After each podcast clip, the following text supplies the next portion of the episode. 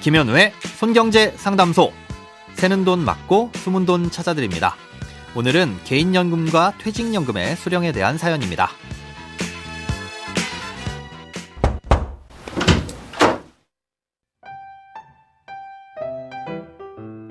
안녕하세요. 평상시 MBC 라디오를 켜놓고 생활하는 56세 주부입니다. 과거 직장 생활을 할 때 증권사에 연금 저축 펀드도 가입하고 IRP에 퇴직금도 받아 두었는데요.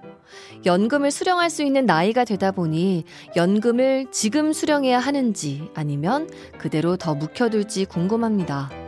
주위에서는 수령하라고 하는데 지금은 그래도 남편 월급이 있으니 더 묵혀뒀다가 나중에 수령해야 하는 게 더 좋지 않을까 하는 생각도 듭니다. 그리고 연금의 디폴트 옵션을 지정하라고 하던데 이것도 궁금하고요. 노후를 미리미리 준비해야 되는데 어떻게 계획을 세워야 하는지 너무 어렵네요. 개인연금과 퇴직연금은 언제부터 어느 정도의 기간 동안 얼마를 받는지에 따라서 세금이 달라지는데요. 그래서 절세를 하려면 이런 것들을 잘 알아두고 계셔야 합니다. 먼저 연금저축은 65세까지 나눠서 연금으로 받아야 세액공제 혜택을 토해내지 않는데요. 1년에 얼마의 연금을 수령하느냐도 중요합니다. 연금으로 수령하면 5.5%의 세금만 내면 되지만 연간 수령액이 올해는 1,200만 원, 그리고 내년부터는 1,500만 원을 넘게 되면 세율이 올라갑니다. 아, 이땐 두 가지의 선택지가 주어지는데요. 16.5%의 단일 세율로 분리해서 연금 저축에 대해서만 세금을 내거나 아니면 다른 소득과 모두 합산해서 종합소득세율로 세금을 내는 것 중에 유리한 쪽을 선택할 수 있습니다. 예, 하지만 어쨌든 연금소득세 5.5%보다는 높은 세율입니다. 예, 그러니 연간 수령액이 내년 기준 1,500만 원을 넘지 않도록 하는 것이 중요하겠죠. 예, 그래서 연금저축은 지금 당장 연금이 필요 없더라도 때가 되면 조금씩 수령을 할 필요도 있습니다. 예를 들어 연금저축에 쌓인 돈이 1억 원이라면 55세부터 65세까지 10년 동안 매년 1천만 원씩 수령하면 문제가 없지만 연금이 필요 없어서 수령하지 않고 미뤄뒀다가 60세부터 65세까지 받게 되면 연간 2천만 원씩 수령하게 돼서 이 세금을 많이 낼 수 있잖아요. 그렇게 되면 어쩔 수 없이 연금 수령 기간을 또 늘리는 선택을 하게 될 수도 있는 거고요. 그래서 연금저축에 쌓인 적립금을 보고 나중에 연간 1,500만 원이 넘을 가능성이 있다면 그러지 않도록 미리 수령을 해두는 것이 좋습니다. 그런데 퇴직연금은 수령 조건이 된다면 무조건 연간 만 원이라도 수령하는 게 좋습니다. 퇴직금을 일시금으로 받지 않고 10년 동안 연금으로 나눠 받게 되면 원래 냈어야 할 퇴직소득세의 30%를 감면해 줍니다.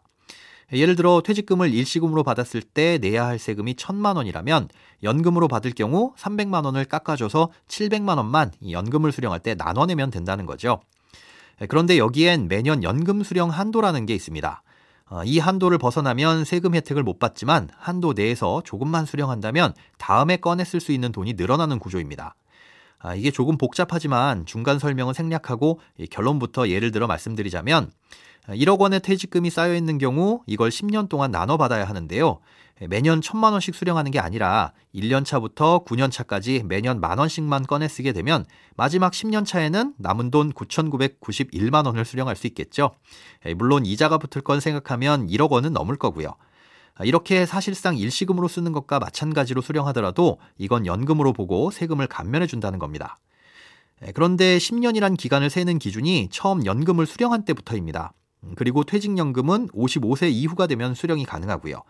예, 그렇기 때문에 만약 55세에 퇴직연금이 꼭 필요가 없더라도 매년 만 원씩만이라도 받아두게 되면 나중에 연간 연금 수령 한도가 늘어나서 목돈을 꺼냈어도 세금을 아낄 수가 있는 겁니다. 디폴트 옵션이라는 건 IRP에 쌓여있는 돈이 현금 상태로 방치되지 않도록 미리 운용 방식을 정해놓으면 그대로 굴러가게 만든 제도입니다. 어떤 걸 선택해야 될지 모르겠다면 일단은 금융회사가 정해놓은 네 가지 옵션 중에서 원리금 보장이 되는 걸 고르신 다음에 투자 성향과 수령 시기에 따라 직접 내부의 상품을 고르시는 걸 추천드립니다. 돈에 관련된 어떤 고민이든 상관없습니다. imbc.com 손에 잡히는 경제 홈페이지로 들어오셔서 고민 상담 게시판에 사연 남겨주세요.